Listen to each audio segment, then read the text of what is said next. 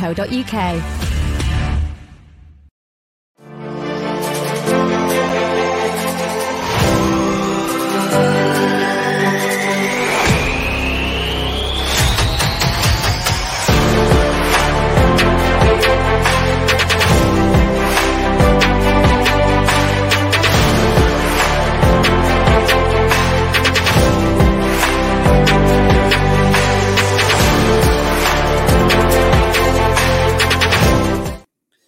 Hello and welcome back to Project 21, the Manchester United Academy series.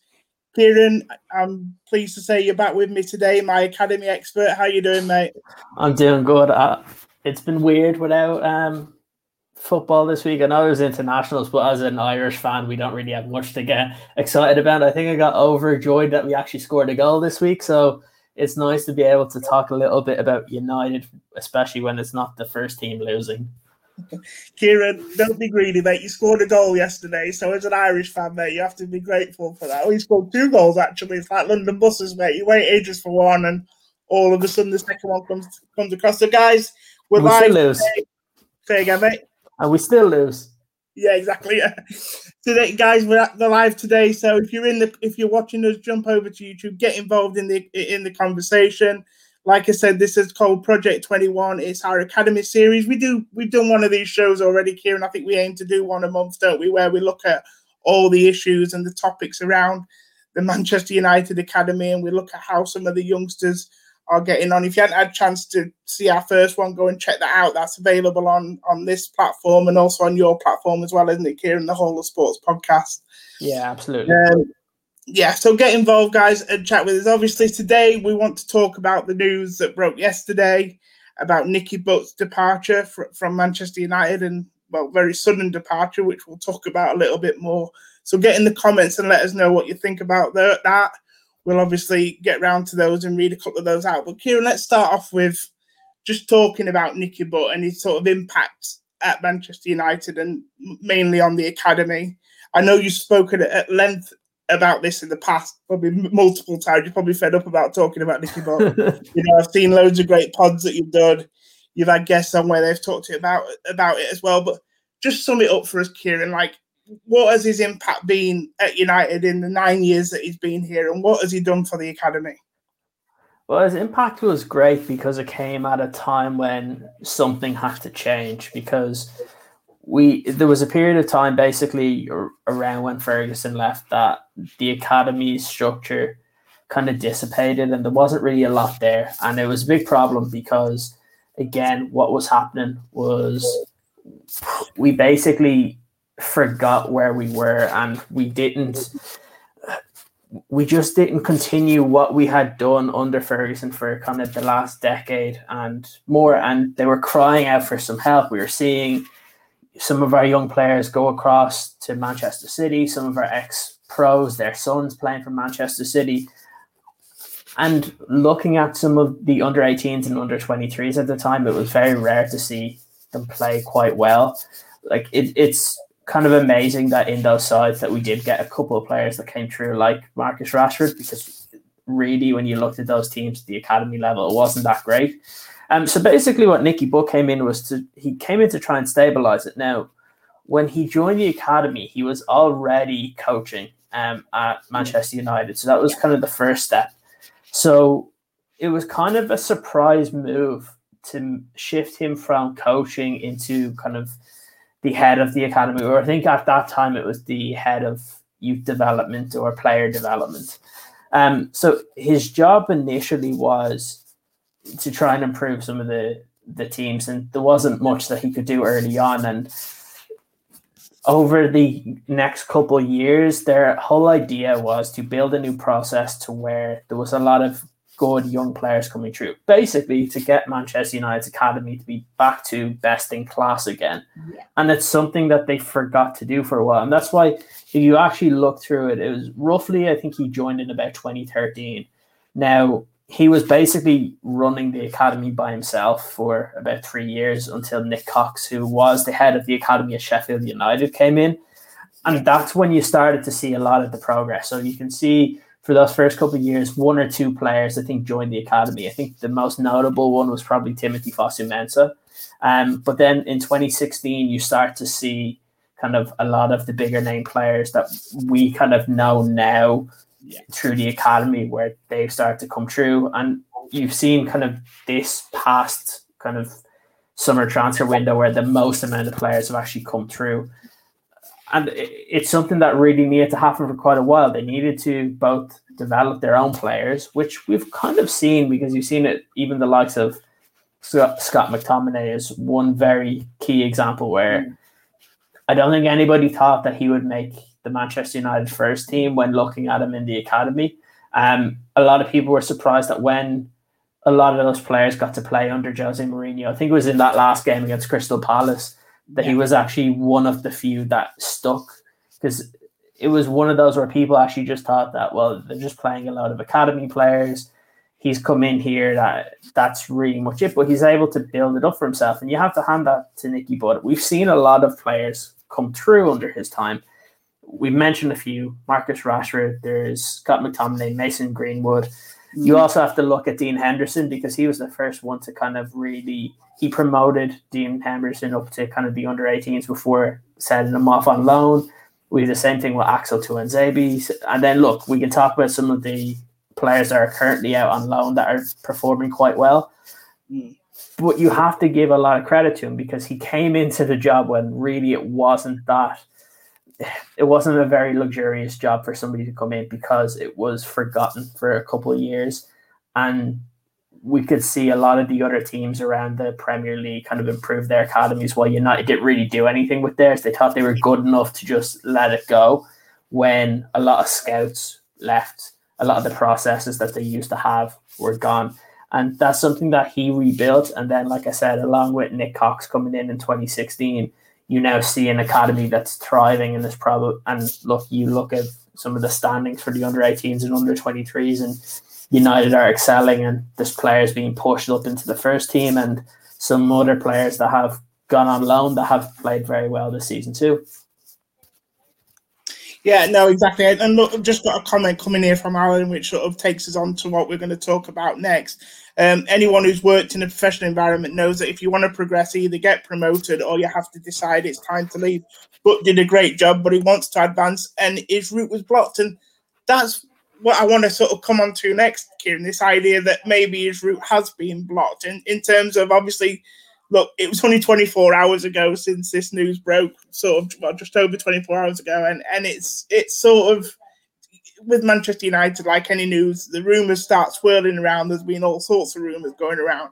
But one of them is that he's obviously been left disappointed that he wasn't maybe considered – for some of these new roles that we know United have created in the last couple of weeks. We've talked about on Red Devils Talk, you know, the director of football role, the technical director role that Darren Fletcher's got. Um, do you think there's something in that, Ciaran? Can you understand that he may feel like he should have maybe been given an opportunity at those roles, and if he hasn't, that's why he might be looking to move on? Yeah, I, I am a little bit surprised. I, I think when we were talking about this on the podcast on Red Devils Talk maybe about six months ago. That, oh, what happened there? about six months about six months ago. Um, that I thought that Nicky Butt was actually a chance to become the director of football because of the way he actually was one of the key forces in turning around the academy system. And look, that's the basis for any football club. When you see these sporting directors and the director of football, that's where they start. So that's that was the logical choice for me. I completely understand, and I actually really agree with that point that came up because I even said it with John Murtough that people were complaining that it was an inside hire, that was somebody within the club. But look, that's kind of what I was getting at as well that you want to promote people that have done a good job at your club. You don't want to always have to go outside because then it shows that the people that are there that you're never going to get an opportunity. But yeah, essentially what ends up happening is look, Nicky Butt was basically heading up the academy for three years. He brings in Nick Cox, who him and Nicky Butt worked really well hand in hand. Mm. But once you once you change your structure to where you have a director of football who will basically deal with a lot of the transfers and a lot of the player development. Um, and you have your technical director coming in, essentially you're limiting the amount of work that Nicky Butt can do because you already have Nick Cox, who was kind of the head of development or head of the academy, working alongside Nicky Butt. So a lot of the work that's gone in has come from Nick Cox as well. He, he's been one of the better hires that I think United have made over the last kind of six or seven years. Yeah. So unfortunately, I think Nicky Butt was at the point of where you can either accept to just stay in the role you're at, where you're not going to have as much responsibility as you did before. Your job is the same, but there's more people that you have to kind of talk to about stuff.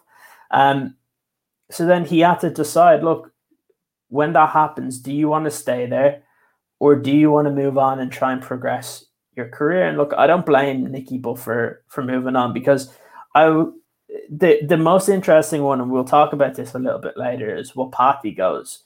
Does he really want to become a technical director? Does he want to become a director of football, or does he want to go back into coaching? That's the biggest difference.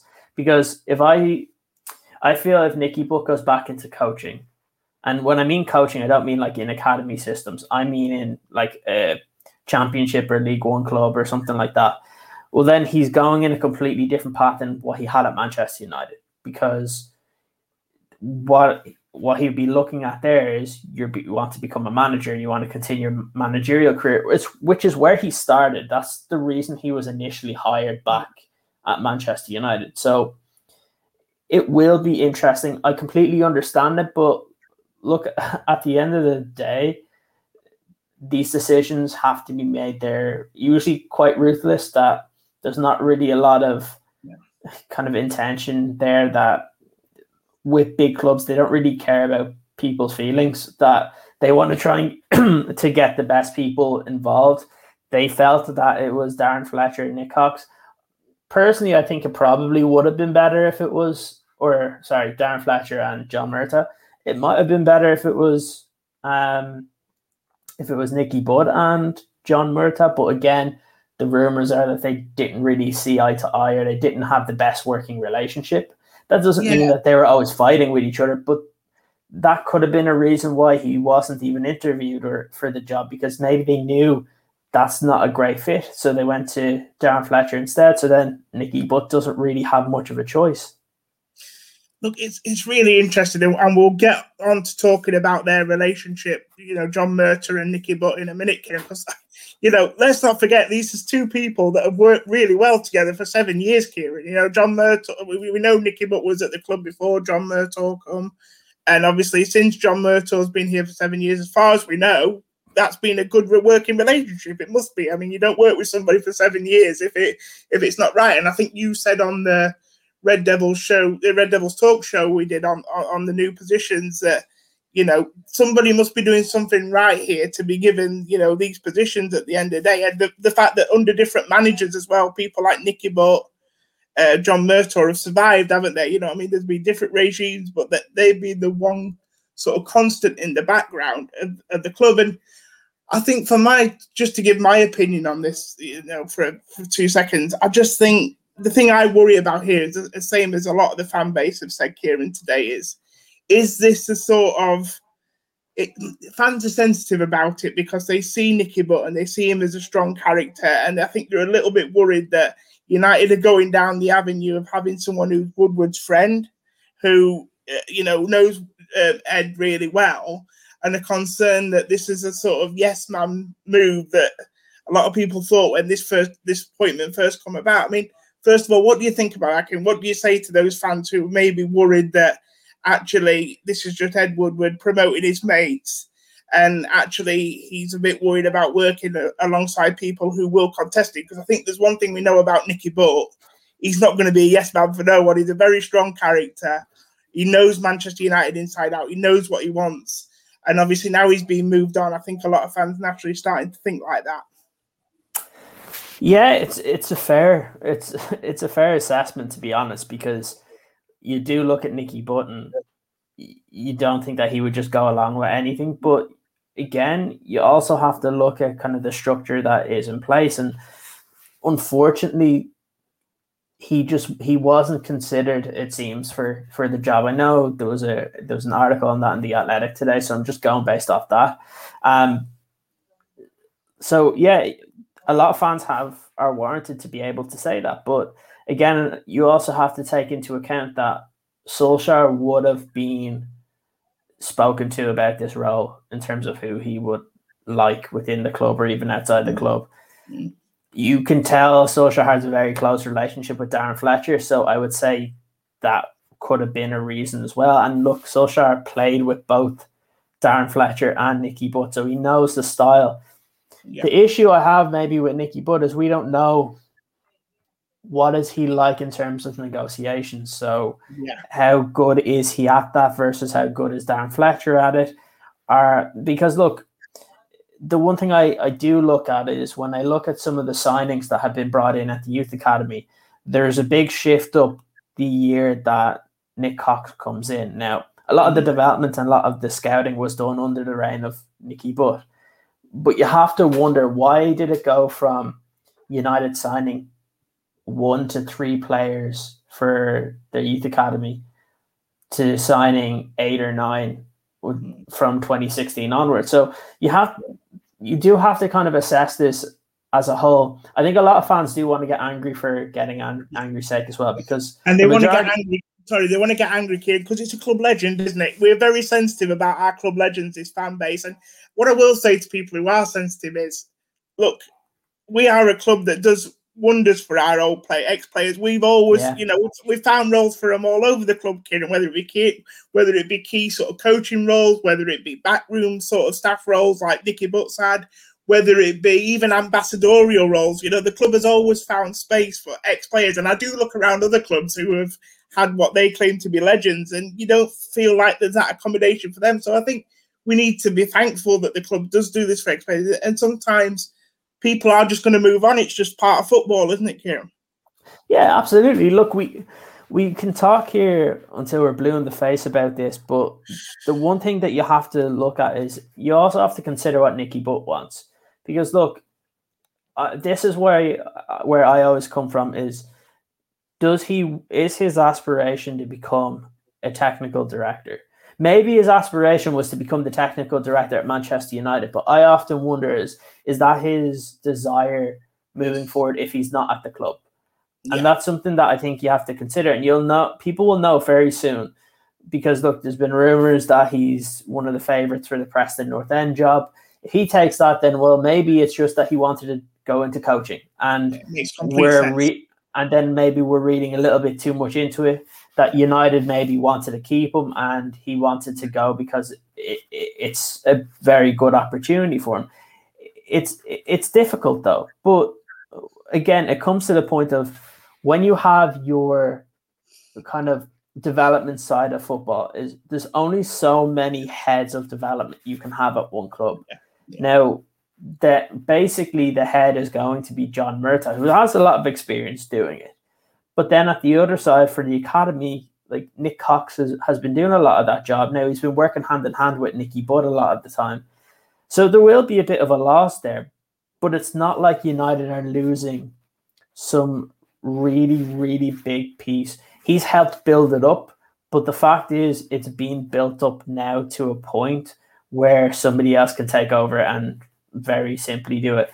What will probably happen is that Nick Cox will just end up doing it for himself and he'll basically take over the two the two jobs. That's what I would assume, and maybe somebody might get promoted within, um, to be moved up a little bit because that's what United do like to do. Um, but yeah, look, it's it's a tough one because not a lot of people know exactly the reasons, and even kind of some of the sources close to the club don't know because it was a. I don't think the club expected it to happen. I think the club were expecting that Nicky Butt would stay my guess is that some other role has come up where he's decided that he wants to leave, and I think a lot of questions were probably asked of why is he leaving Manchester United, and he had to there had to be some other answer than just another job because it's Manchester United. And look, someone with his aspirations always would have wanted to be kind of the director of football or technical director for the entire club. But some personalities may not be suited to that or may not be suited to what the club are looking for. It's the reason why we said before that I was kind of surprised that Jose Mourinho was selected as manager because it didn't seem like that was the kind of personality United like. And you never know, they may have wanted a particular personality to be the technical director. Because look, the technical director is, is one of their key jobs is showing off Manchester United to a lot of these new players, whether it's the academy players or whether it's um, first team players that might be coming into the club. So it, my guess is that the whole the job was probably given to Fletcher based on his personality and his relationship with Ole Gunnar Solskjaer. Personally, I think Nicky Butt was probably more more qualified for the position. Yeah. But again, now if he was planning on maybe leaving at some point, well, maybe the right hire is to go for someone that you know is going to be there long term. Yeah, no, I, I, I agree, kid, and I think it's like I always say, and I always stress this. I say when we talk about player performance and training and who should play and who shouldn't play, it's very difficult for us to see the day to day runnings of what goes on at that football club. And to, you know, we can credit Nicky, Butt with this, and we can credit um, we're, we're, literally we're in the hands of the people that give us the information, Ciaran, and unfortunately, that information is not always accurate. So, you know, I'm not taking anything away from what Nicky Butt's done here, but you know, you look at this reshuffle that United have had and the new roles that they've offered. It's just simply a case of maybe that position that he had no longer exists, and and uh, or like you said, Nicky Butt wants to pursue something else. I mean, that's why I'm really hoping it is here because I, I, think that that just takes the sort of sting out of the situation. I'm hoping that in the next few days, Ciaran, we hear that he's gonna go on and take a new venture. I mean, we've had someone in the comments say, "Who do we replace Nicky Butt with?" But that's the point, Ciaran. They probably don't replace him with anyone now because they've now got this new structure in place and they know what they're doing. It might mean that they don't necessarily need a direct replacement, or if they do, they'll sort of um, recruit from within, won't they? I think that's I think that's a good point that you make there. But let's let's have a look at sort of the future for Nicky now and sort of what's next for him because naturally when someone leaves a job, the next in the within the next hour, there's all sorts of speculation about what they're going to do next. I think you were chatting to me and Hader in the group chat yesterday, and I think you said he's been touted around for jobs with the FA with England in terms of head of football development there. I think a role that John Murtough had before he came to United. We've talked about that before, haven't we, Ciaran? There's there's news in the in the in the UK papers today that he may be about to take a role on with Wayne Rooney at Derby County. I don't again I don't know whether that's a, a coaching role or, or some you know somewhere upstairs in the background. But what do you think sort of he is suited to, Ciaran, and what do you think he should be looking to do next and where do you think he'll end up next? Yeah, I think it goes to one of two ways. I think if you go to if he wants to stick to the kind of technical director roles, and let's say, like I said, if that's his aspiration for the future, I think if the FA ha- do come in, I know that they've for the past couple of years they've been looking for new people to bring in because they've been happy with some of the progress, but they want to continue that and they're tr- I know that they were trying to expand that kind of side of things within the FA. And look, they always look at the bigger teams around the country. That's why you saw it's usually kind of everything you see. Not not so much Man City as you don't see a lot of it there. You see a lot of things to do with Chelsea, with United that they try and whether it's to bring them in or to pick their brains. So I know that they have spoken um, to Nicky, but whether that's getting in like more information from him how to do certain processes. Because look, when a, a club revamp an academy system and revamp player development, it's natural for the English FA to kind of dig into that and say kind of what is the processes to try and improve their system. Um, no, should be the other way around, really. Though shouldn't it? it should be. There's a lot about the national game that actually they are looking at our clubs in terms of learning ways to do things, where our clubs should be looking at the framework that they're putting in place, shouldn't they? Really? Yeah, but it, it makes sense because you look at the clubs, and especially if you look at even the first team, the the players that are playing for their clubs, they're playing at a completely different level for the first team than they've played for the national team, and that's been the case for as long as I can remember watching England, that look, I, I don't make I don't make any kind of comments about it. I am never usually the biggest England fan when I'm watching international football and stuff like that because one uh, they've always had pretty boring managers, so I don't really like the game. But also they don't use their players in the right ways. And you can see that all the way through up the ranks, and that's the problem. And that's look, that's why they've been trying to improve it over time. Actually, where one of their main successes was was when John Murtough was was there. You saw some of the kind of youth teams for England actually win things. Um, yeah. So that could be an option for him. Personally, where I think he'll go is I, I think he will go back into the management side of things. It's an interesting one there with Wayne Rooney. My first, when I heard the news, my first thoughts went to Salford because I, I I'm assuming that look he, I don't know that I I'm pretty sure he has a stake in Salford as well, or is it just Neville and Beckham? I think I think. Oh yeah, he, no, he's involved. Yeah, no, he's, yeah. yeah. So whether he's financially involved, I'm not sure, but he is involved in the running of the club. Yeah, and I know that Salford have put in a lot of money into their development there since really they said it since the lads took it over. Um, yeah. I know their youth their youth system's actually pre- is becoming pretty good in terms of for the league that they're in. Um, so whether he would take up a role there, I don't think so. But maybe it was one of those that the reason crossed through my head was look, they they sacked their second manager in a year. They're coming towards the end of the season. Maybe they just wanted to get in a manager that players have to respect because he's one of the owners. Um, but then you see the rumors of him being one of the favorites for the Preston North End.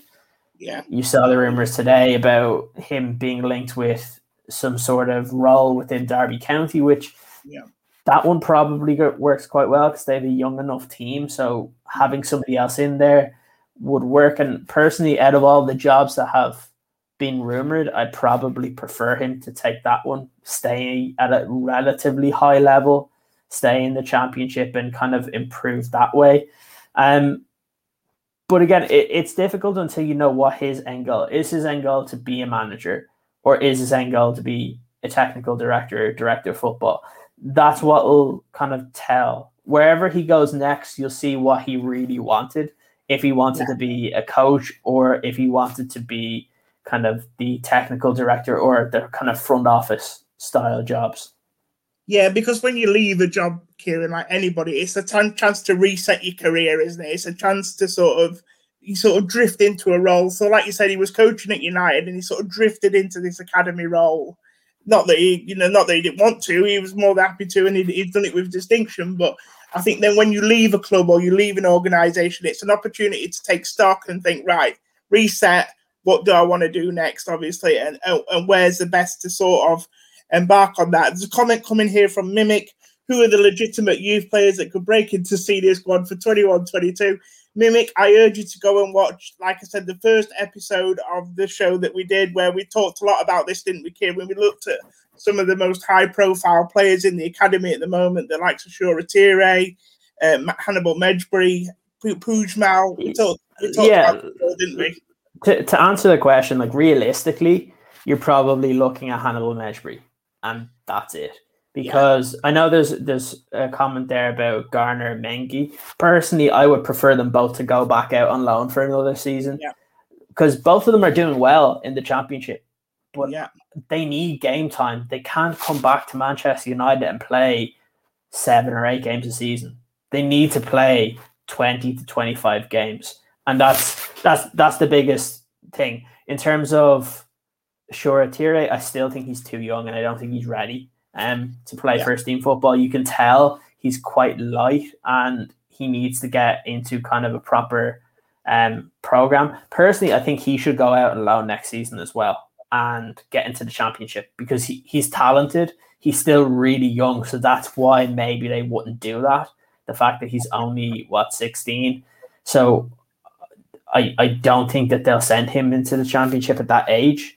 Now, yeah. if somebody's interested, maybe they will look, the players that are the closest to being ready to kind of break into that first team, Hannibal Mejbri will probably break in next year and will probably be a rotational player in the first team. You'll see him play 15 games next season. Yep. Ted Mengi has an opportunity. I think he'll stay at Derby County for a year.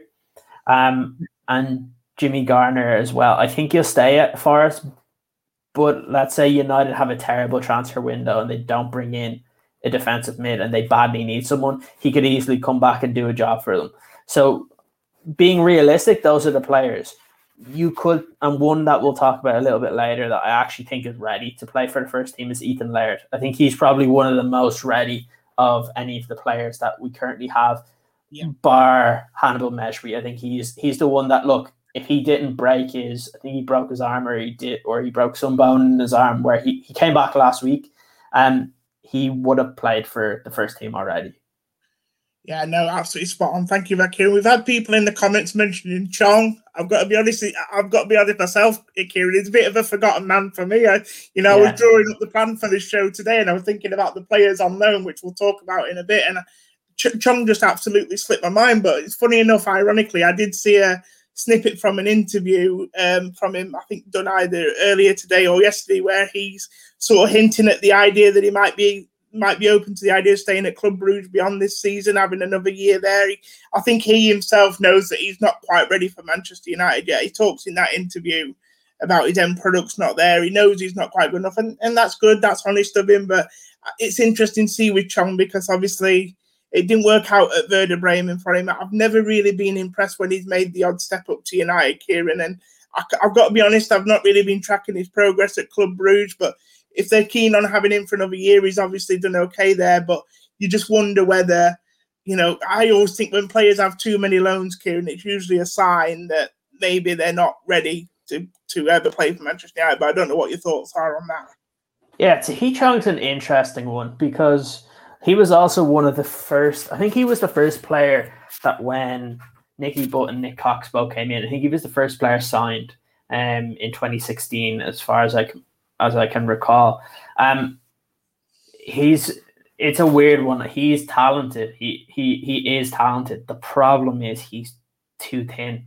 He doesn't have enough muscle to play in the Premier League. And I hate saying that because we see so many young, so many kind of quick, fast players that don't need to be kind of quite strong. But the problem is when you watch the way he plays, he invites contact. And he struggles to get past players because of that. And it's become a problem to where he, he's okay when he plays, but he never really does anything that you think, oh, he can change a game. And that's the problem. He goes to Werder Bremen and he's not starting there. That's another red flag because yeah, because he, they were struggling last season. Werder Bremen weren't they? They were in the relegation for most of the season. So if you can't get in that, that team, you know, it, it, it's a worry, isn't it? Yeah, that that was the biggest red flag when I saw that he was going to Bruges. My first thought actually when that came out was like, oh, did we sell him? Because yeah. I that's what that's what I thought was going to happen. Now, if he's happy there, if Bruges are happy with him. Yeah, let him go back there for a year. If you can stay there with with kind of a professional team where you get to be in their training program, that's exactly what you need. So that like that's that's the thing, and I completely agree. There is he doesn't. When I say you need to kind of build up your muscle, it's not to the point of where we saw it with like Memphis Depay, where he was kind of a little bit scrawny and then suddenly is way too muscular. He doesn't need to do that. It's just where you need to build that extra bit so that you're not being pushed off the ball every time you're taking on a defender. And that's what was happening with Chong. Yeah. And look, Werder Bremen was the right decision, Obviously not because it didn't work out, but you would have thought that someone with the way he played would have been would have been a decent shout for him to play. And look, it like I said, it's a red flag that he had to move on um, to Bruges. But you know, look, the good thing is they'll probably make one of the European competitions next season as well that he'll get to play in. And the most important thing for him, like some of the other players we've spoken about, is game time because he was kind of messed around at United where he was brought into the first team but never really got to play, played a couple of games here and there.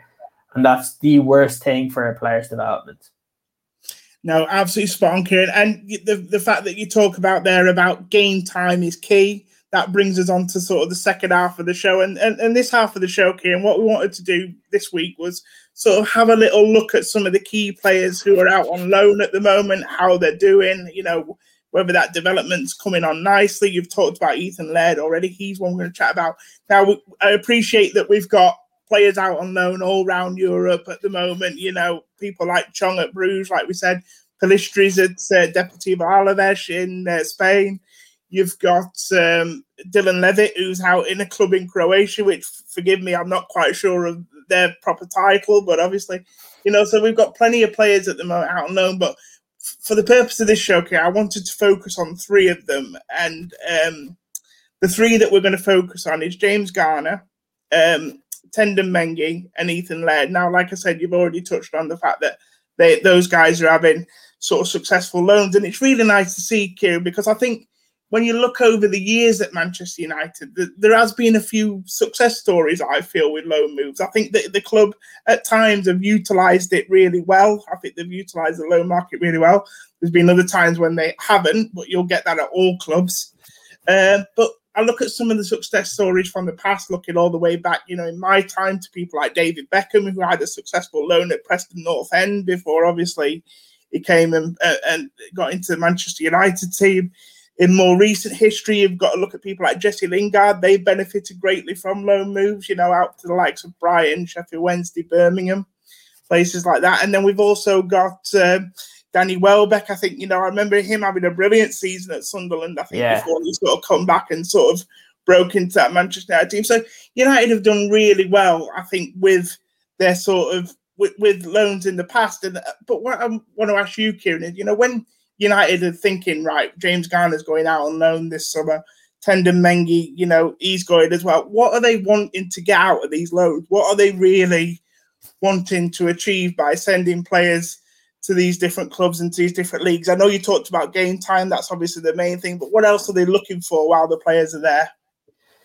Yeah, it actually is a tricky one because we do mention some of those names, and then at the same time, you can probably talk about dozens and even hundreds of other players that were highly rated that either weren't put out on loan or were sent to the wrong place that really derailed their career. So this is one of the more complicated questions, I think, because what the club wants and what's actually best for the player doesn't always happen. And that's really unfortunate. I think the reason we're seeing a lot a lot better loans now is you actually have people within that kind of development department at Manchester United that have a lot of links to clubs. So it's no shock that, for example, another player that's been really, really good this season in League Two for Salford is Di'Shon Bernard. So having Gary Neville and the likes owning there is always good. You have the likes of with Wayne Rooney being the manager at Derby, having Tendon Mengi go there. I wouldn't be surprised if there was a lower level player that doesn't really get much game time if he went over to even America to go to Inter Miami with David Beckham, the more contacts you have. The problem for United in the past is that they overvalued their players and they thought that you can just send them out on loan wherever they'll get to play, they'll come back and they'll be fine. And unfortunately, it doesn't work out like that. You have to be careful and where you send these players. You have to send them to a level that they're actually comfortable with. You can tell a lot from where a player goes. It was like last season, everybody was saying how great um, James Garner and Dylan Levitt were playing together. But then you look at it and you see James Garner is goes straight to the championship while Dylan Levitt goes to League One to Charlton and yeah. doesn't really get his game. So you can tell a lot by where a player goes. And it doesn't have to mean that your top level players always have to go to the championship. Look at Dean Henderson for the example. Yeah. He went on two or three loans and every single one of them pretty much worked out in his favor. But it, it that that's the biggest problem I have is that before in, in the past United weren't actually thinking of the player. They were thinking more of them. And because yeah. look, at the end of the day, some of these clubs will pay a certain amount to get the player on loan. And at times, I have a feeling that Manchester United may have taken some of some of those just because they were getting paid a certain amount of the wages to kind of get off the books.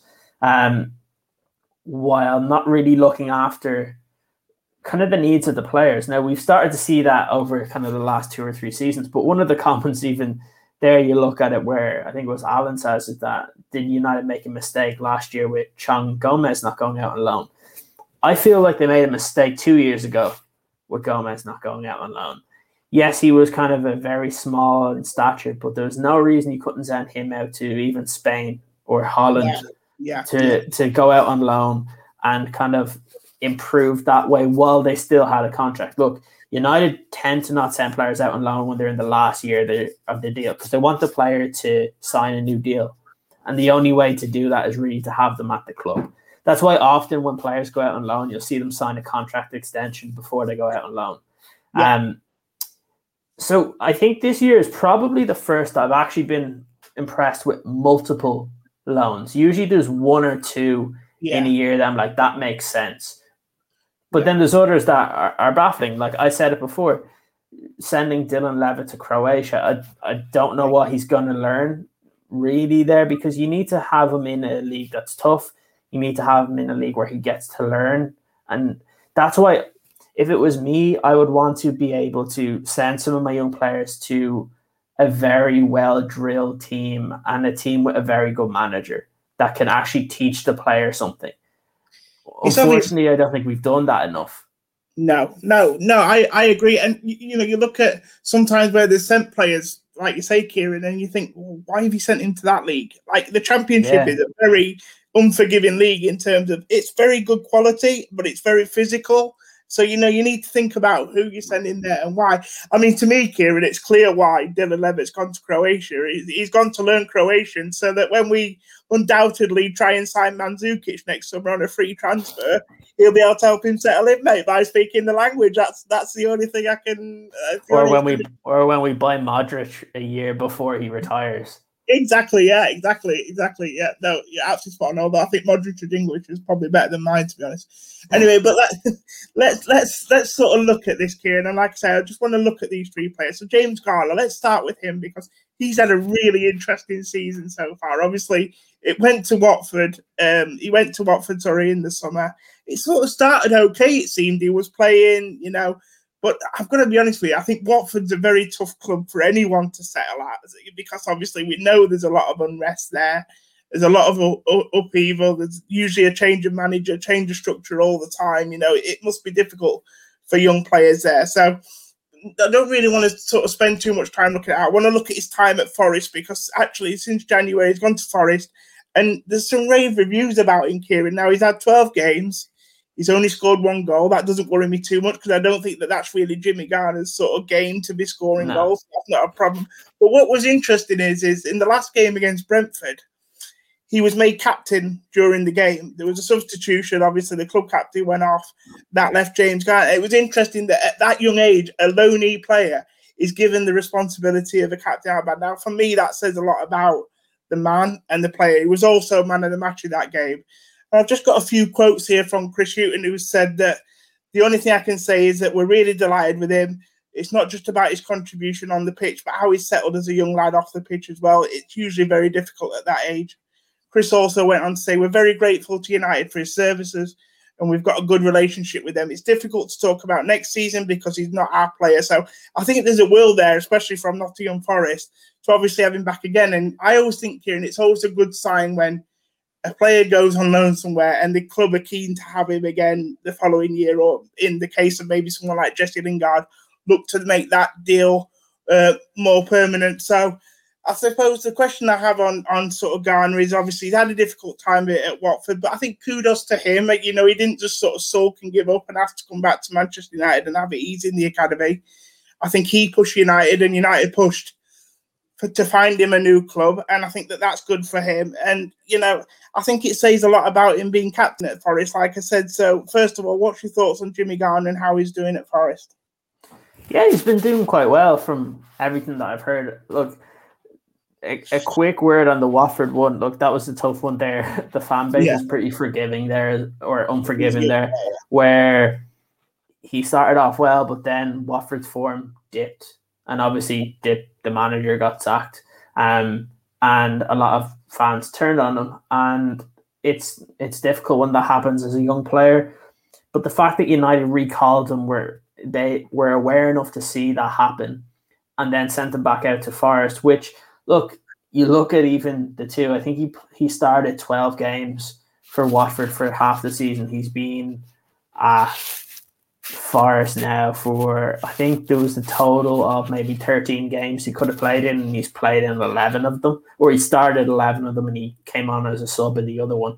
Um, the fact he's even that he's played that kind of deeper lying role for Forest and has scored, it's it's a big thing. And look, it's the perfect it's the perfect team for him in terms of there's a manager that trusts him, there's a manager that wants to play him every single week, and that actually protects him. And that's what you need as a young player when you do go out on loan because it can be difficult. You're going from playing in a team with a bunch of kids for the for your whole career to now being in an adults team and it's not easy it's it is a transition and people just expect that these players can go and hit the ground running and be superstars but that's not the way it works and for him to prove himself the way he has over the last couple of weeks actually really encouraging it's why i say it would be great if we didn't need to bring him back next season because if he got 18 months at a championship team that's the perfect experience that he could get. And it is really important. And look, if you can get a good relationship with a team like Nottingham Forest, you never know when you might be able to send some of your players later on to them because if they're being treated correctly, mm. the way Jimmy Garner has been treated, why wouldn't you want to try and send more of your players to them? So I think I think the manager for their suits, the way Garner plays, He's actually played quite well in the championship to where he hasn't been exposed as a young player, which is which is very difficult. Um, because you even have to look at the likes of Jude Bellingham, who's played quite well this season for Dortmund, and yeah. the, you look at some of the games last year for Birmingham, and it's not like he stood out too much. You could see that there was talent there, but yeah. look, I think I think it's I think it's important. Um, I think it's important that um you just keep on just keep on doing what they're doing and just kind of working it that way. But other than that, I think let them stay there for another year and let them to let them keep developing. Yeah, it's interesting because obviously, look, Ciaran, he plays in a position as well. I think that's another reason why I wanted to look at him today. Look, he plays in a position that United are quite short at the moment. I feel, you know, they, they, they you know, it is a position where you can see in the future there may be a space for a younger player coming through. But you know, it's it's important not to rush these guys. Just because they've had one great season doesn't mean or even half a season it doesn't mean to say that they're obviously ready to take that next step up. And i think it's a really good point that you make there about you know forest and sort of but working with other clubs and building a relationship because you never know when that relationship may come in handy. You know if you want to buy sell players buy and sell players you wonder if United had done a couple of loan deals with Birmingham City in the last two or three years. Ciaran, whether it might have strengthened their hand with Jude Bellingham, I know that that was probably more of a sort of player decision, obviously, in the end where he wanted to go. But you know, it's interesting. Now, the next player we'll sort of have a look at is Teden Mengi. Um, obviously, I mean, this is a player that was making massive waves when he was in the United Academy. People were excited about him, and people were saying he should be starting in in in the team even when he was just playing in the academy. Now he's had seven games so far for Derby. Um, five of them are starts, two of them off the bench. But it's interesting. I think he's become more irregular at late, and um, it was interesting. Uh, Wayne Rooney said that. I think he's been really good. He's coming. Uh, he's coming for some really difficult games like Birmingham, uh, Barnsley away, Wycombe away, Cardiff away. And I thought on Tuesday night, which was last Tuesday against Brentford, he was excellent when he came on. He's got a really bright future. And actually, in that game, he singled out Teden Mengi as by saying he was the only good player on the pitch for Derby. He was very damning of his team. They lost the game. He said it was a diabolical performance. And, uh, you know, he, he made sure that he made point, though, that actually Teden Mengi did very well and he was probably the only great player on the pitch. Rooney also went on to say, in terms of his future, he's got a massive amount of potential and it's something that you know that would love to do in the future, i.e., keep him again. But they need to speak to United about that because obviously they might be interested in in taking another look at him next year. But sort of on Teden, uh, Ciaran, what I find interesting about this is Derby County have been struggling in the championship this season. It, it's it's it, they've not had a great year. There's been a lot of uncertainty off the pitch, and some of the football's not been great on the pitch. But this is different with Mengi because obviously he's gone into a team that's not doing very well, and I always think it. It, it's harder sometimes when you're not going into a successful team. We've seen it with our own academy players trying to come into an underperforming team. It's very difficult for them to show what they've got, but I think some credit has to go to Teden for actually going to a team that haven't done so well, but is showing up and, and, and showing his true colours. Yeah, um, I think that's really important. It's it shows character um, because it can't be easy, like you said, to go straight into a team and especially a team that's not really performing that well um, and work kind of play play well. Look, it's hard to judge him early on because he's only played, I think, what was it, five or seven games for Derby. He needs a lot longer. Um, so I think what we what we need to kind of see from him is just see how he gets on towards the rest of the season. Unfortunately, the problem with with Mengi now it seems is it's going to come down to what United do in the summer. I yeah. feel that if they don't sign a centre back, if Eric Bailly wants to leave, you probably see Tadhg Mengi be brought back and be part of the squad, which I think very similar to Jimmy Garner. I think he just needs more time to play professional football, where yeah. it's in a men's league and it's not against pretty much the same academy teams that they always play against.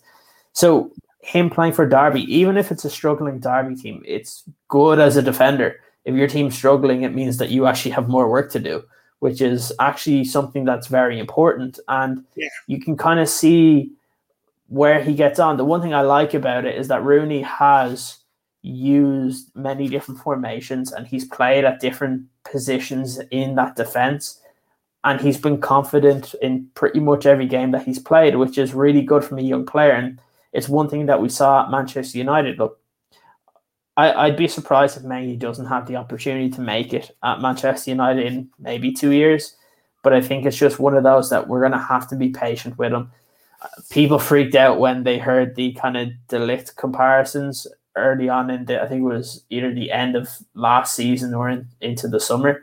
Um, so I I think it, it does just take time. Um, yeah this this is a great this is a great comment that's just coming at you, Ciaran. You know, speaking of youngish centre backs, what's happened to Axel Tuanzebe? I remember obviously this time a couple of years ago, Axel was coming back from a, an even better loan spell than what probably Teden's having at Derby and Aston Villa helping them sort of get promoted. And you look at his development, and it's not he's not really being able to come from that. It's a really interesting point there that someone makes, and you know you have to look at a Teden's situation and think that that may be the case again, especially the fact that United, are, like you said, will maybe be going into the market for a centre back this summer as well, Ciaran, which obviously makes it a lot. But that is a great point. You know, you look at Axel, and just because you're having a decent loan spell or you're showing to be a quality player doesn't necessarily mean that the pathway will be there for you when you come back.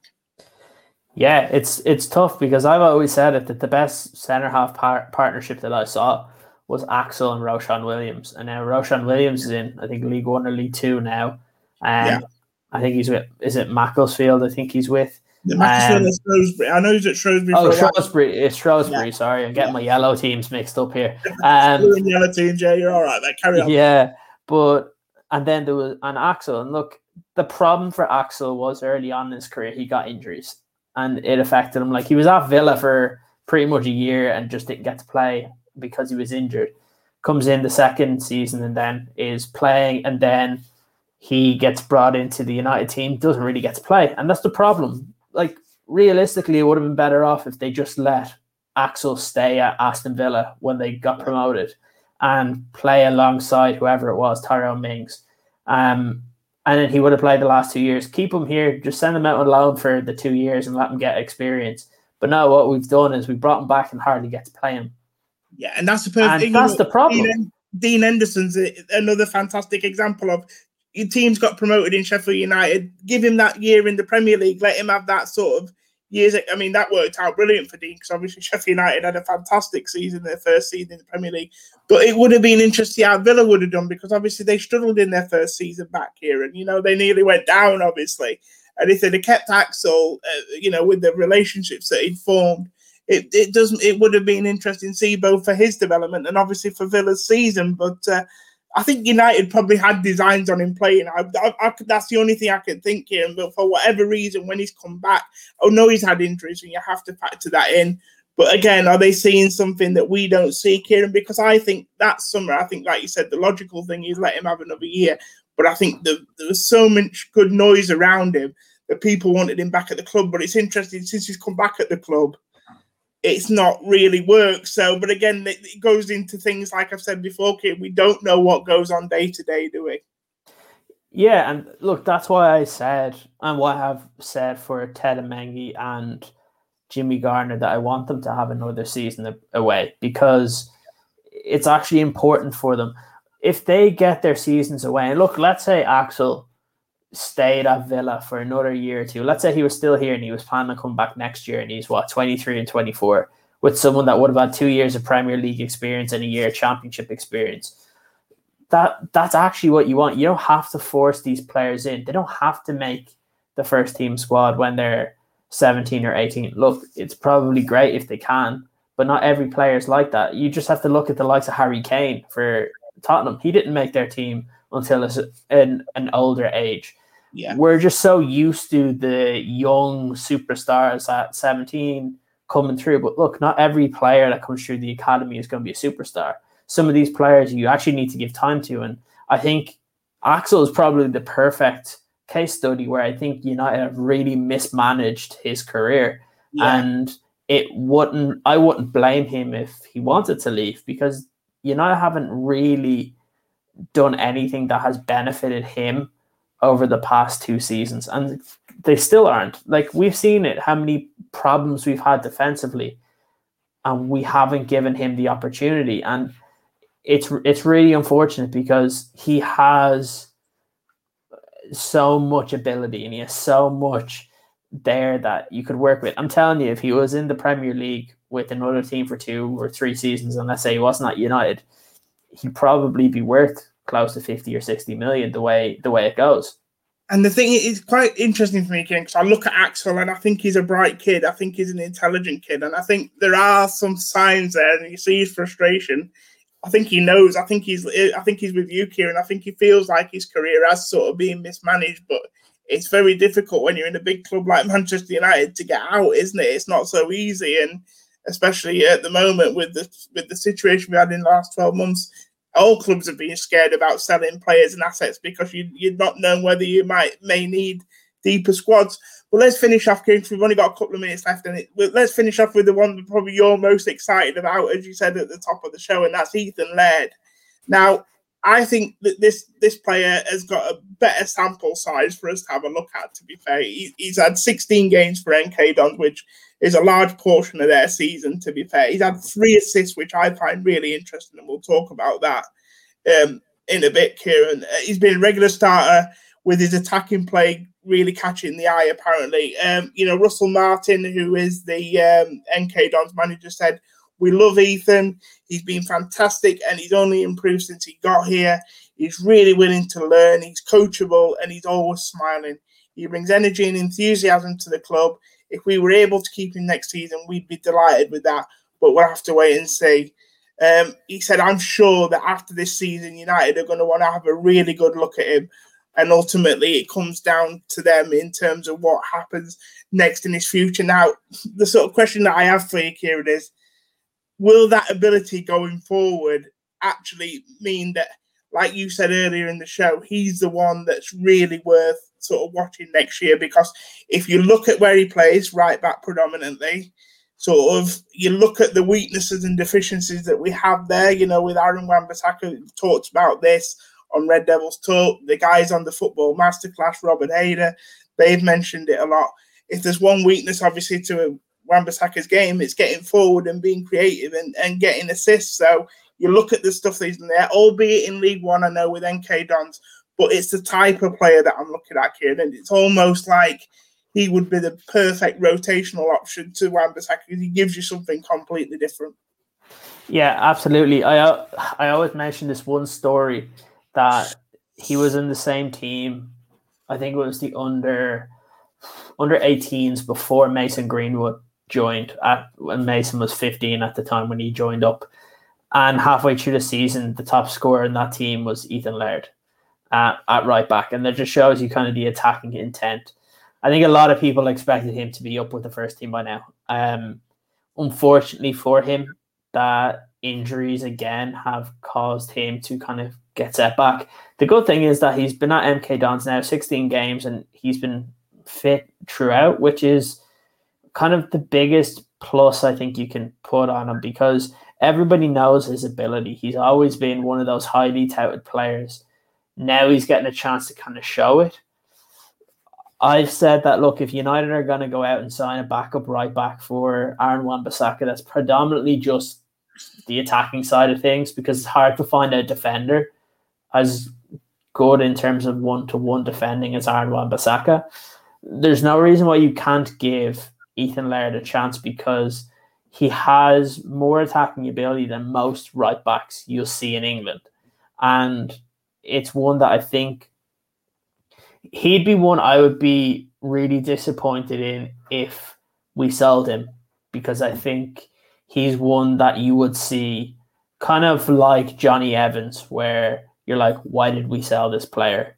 Because yeah. he's he's been so good. Like you look at him and he could easily be playing in the Premier League or he can be playing in the Championship week in week out and yeah. be fine.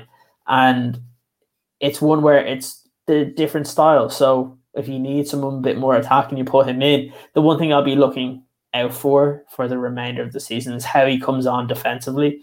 Because if yeah. he can improve his defensive side to his game, there's no reason why he can't challenge Aaron Wan-Bissaka to make it. Because, like we said, it was Shaw and Telles, the best thing that you need is competition, and maybe having someone like Ethan Laird come in might actually help Aaron Wan-Bissaka as well. Because, like I said, Ethan Laird, eh, one of his first things in his mind to do is go and attack the defender that's in front of you, and that's something that's really you don't see it as much in terms of your your right backs anymore, but we're seeing it pretty much every single week. I know I was reading some quotes from opposing managers that they're targeting Ethan Laird because they see some of the attacking ability that he has, and he's been creating a lot of chances for MK Dons.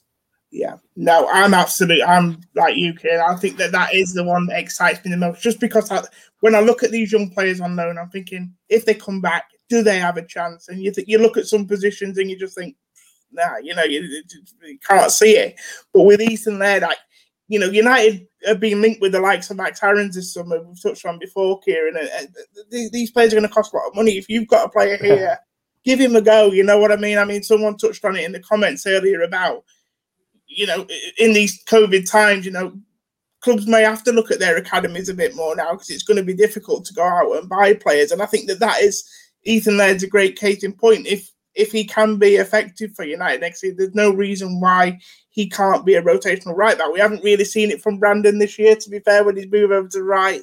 He's not had the game time, but also when he has, he's not quite looked the same as it. But uh, uh, we had some of you guys asking us about uh, people like Dalot and Lingard. Obviously, you know, uh, Lingard an academy player, but obviously they're a bit more experienced. They've gone out on loan. They're doing great work pleased for them, especially Lingard. It's great to see him doing so well, isn't it, Ciaran? I'm proud. I'm, I'm pleased for him. Yeah, I'm, I'm really happy to see Lingard do well. He's he's one I've always had good affection for because yeah, I think he, he he deserves everything he's getting now. And look, United still need to be a bit strong here and they need to get a good deal for themselves because look, he's performing well. So you need to get West Ham to um you need to get West Ham to kind of pay up a little bit for him because when he plays well. And look, there'll be other teams that'll be interested now because you're seeing that he can do it at the Premier League level still. Um, I guess the only other comment there that I keep seeing, and look, I agree with one of Alan's points here. I keep seeing people say that Diogo Dalot does is doing well for AC Milan, but yet yeah. when they play their most important game of their season, he's not starting. So yeah. that tells you a lot. And you see, I just compare him and kind of Fikayo Tomori, who went there from Chelsea, who they pretty much said that they want to take up his option already. While you don't have the same for same thing for Diogo Dalot. Look, un- unfortunately for Dalot, I, I hater knows this as well. You got you know this. I'm not a big fan of Diogo yeah. Dalot because I don't think there's enough there defensively or even in the attacking sense. Um, and I don't think Solskjaer likes him anyway. I think the whole thing is he's just too passive offensively and defensively. And unfortunately, that might be fine in Italy or Portugal or Spain, but it's not going to cut it at the Premier League level because of how aggressive the league does become, especially against the smaller teams, because they're the, they're really the games you don't get the space. So yeah. it's in those bigger games when you can play against the likes of the Chelseas, the Liverpools and stuff, you might be exposed more defensively. But on the attacking side of the game, you'll get chances to be able to create them. Unfortunately, I haven't seen much from him in a United shirt or even with AC Milan to to tell me that he's an option going forward. Yeah.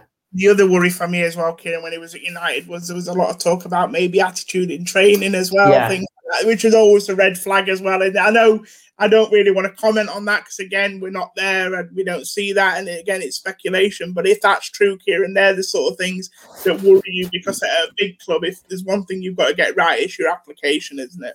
Yeah, you, but you, all you have to do is you need to look at the actions that Solskjaer takes. Yeah, he didn't play him last year over Timothy Fosu-Mensah, who wasn't really used to playing right back. Yeah, yeah. That is the that was the biggest indictment of his whether it was his performance or his attitude or whatever it was because he was he was fit and he was healthy and he didn't get selected. And even in those like FA Cup games where we I think it was the game against what was it Watford where we weren't or Norwich and we basically played our second team and he I think he was on the bench. So like that's personally I think he's one of those that I think fans do overhype because we signed him in a period of time where he was one of the few players. I think it was the same season that we brought in Fred and the likes that yeah. people just overhyped and thought he was really, really good, and then unfortunately hasn't lived up to what people expected and people want to believe. And it's there was a good comment there from Kerwin that for certain youth players and certain even young players, we want them to do well, but doesn't mean that they're going to be at that level. And it, uh, it kind of goes to that last to that last point that Mimic just made about Andreas Pereira. Watching him in the youth in the youth system, I actually thought he would do very well. I saw you saw him play quite well for the youth system, played quite well when he was with Granada. But again, some players there's levels to where they can reach, and. I think playing for Manchester United week in week out was a bit too high for Andreas Pereira. I know I'm pretty sure it was coming out that Lazio weren't planning on bringing him back, or if they were, they wanted at a cut price. But there are mm-hmm. other teams in Italy that are interested. So obviously, yeah. he's made some sort of impact, which isn't something we've heard about Diogo Dalot. Yeah, no, absolutely spot on, Ciaran. And like we said, like you touched on earlier, Kieran made a fantastic point that you know it's all about style of leagues as well. What leagues are they playing in? Does it suit their sort of style of football? And you look at Spanish football, it maybe suits Andreas, who, like you said, his, his loan move at Granada is very good. Did he have a loan move at Valencia? Was it Valencia? Did he go? Yeah, to? I think it was at Valencia. You know, well. he, made, he made good strides there as well. But again, that's the Spanish league, and maybe that's telling us something, and maybe that's telling Andreas something. Ciaran, who knows? But look, we, have we've, we've touched on some more loan deals here, some more young players, and that, that's why I originally just wanted to talk about three, Ciaran, because there are so many we can talk about. And maybe on the next show we do in a few weeks' time, we can maybe look at some of the, the foreign players and how they've gone on on there, and and indeed some maybe some of the you know like Jesse, who's obviously a bit older now, but obviously he's in a on a loan deal at the moment, and looking at their future, obviously coming into the summer like we are soon their future is going to be up for grabs. So I think that that might be a good talking point uh, for the next show that we do. But for now, Ciaran, I think we're out of time. Thank you so much for your time, mate. Your views on the academy and, and everything that's going on around there is, always fantastic as always, and I appreciate your insight, mate. Thank you so much, Joe. Look, it'll be it'll be good to continue talking about this as we get closer to the transfer window as well, because a lot of yeah. the players that we're currently talking about will get a little bit more clarity on. So it's always good. Yeah, and thank you to everyone who's watched today. Some of your comments have been fantastic. Well, all your comments have been fantastic. We appreciate your interaction and getting involved. If you're watching for the first time, smash a like on the well, smash, a, smash the subscribe button, I should say. Or everybody, obviously, smash a like on it. And uh, like I say, we'll be back in a few weeks with the next Project 21 Academy series. Until then, guys, take care. This podcast is part of the Sports Social Podcast Network.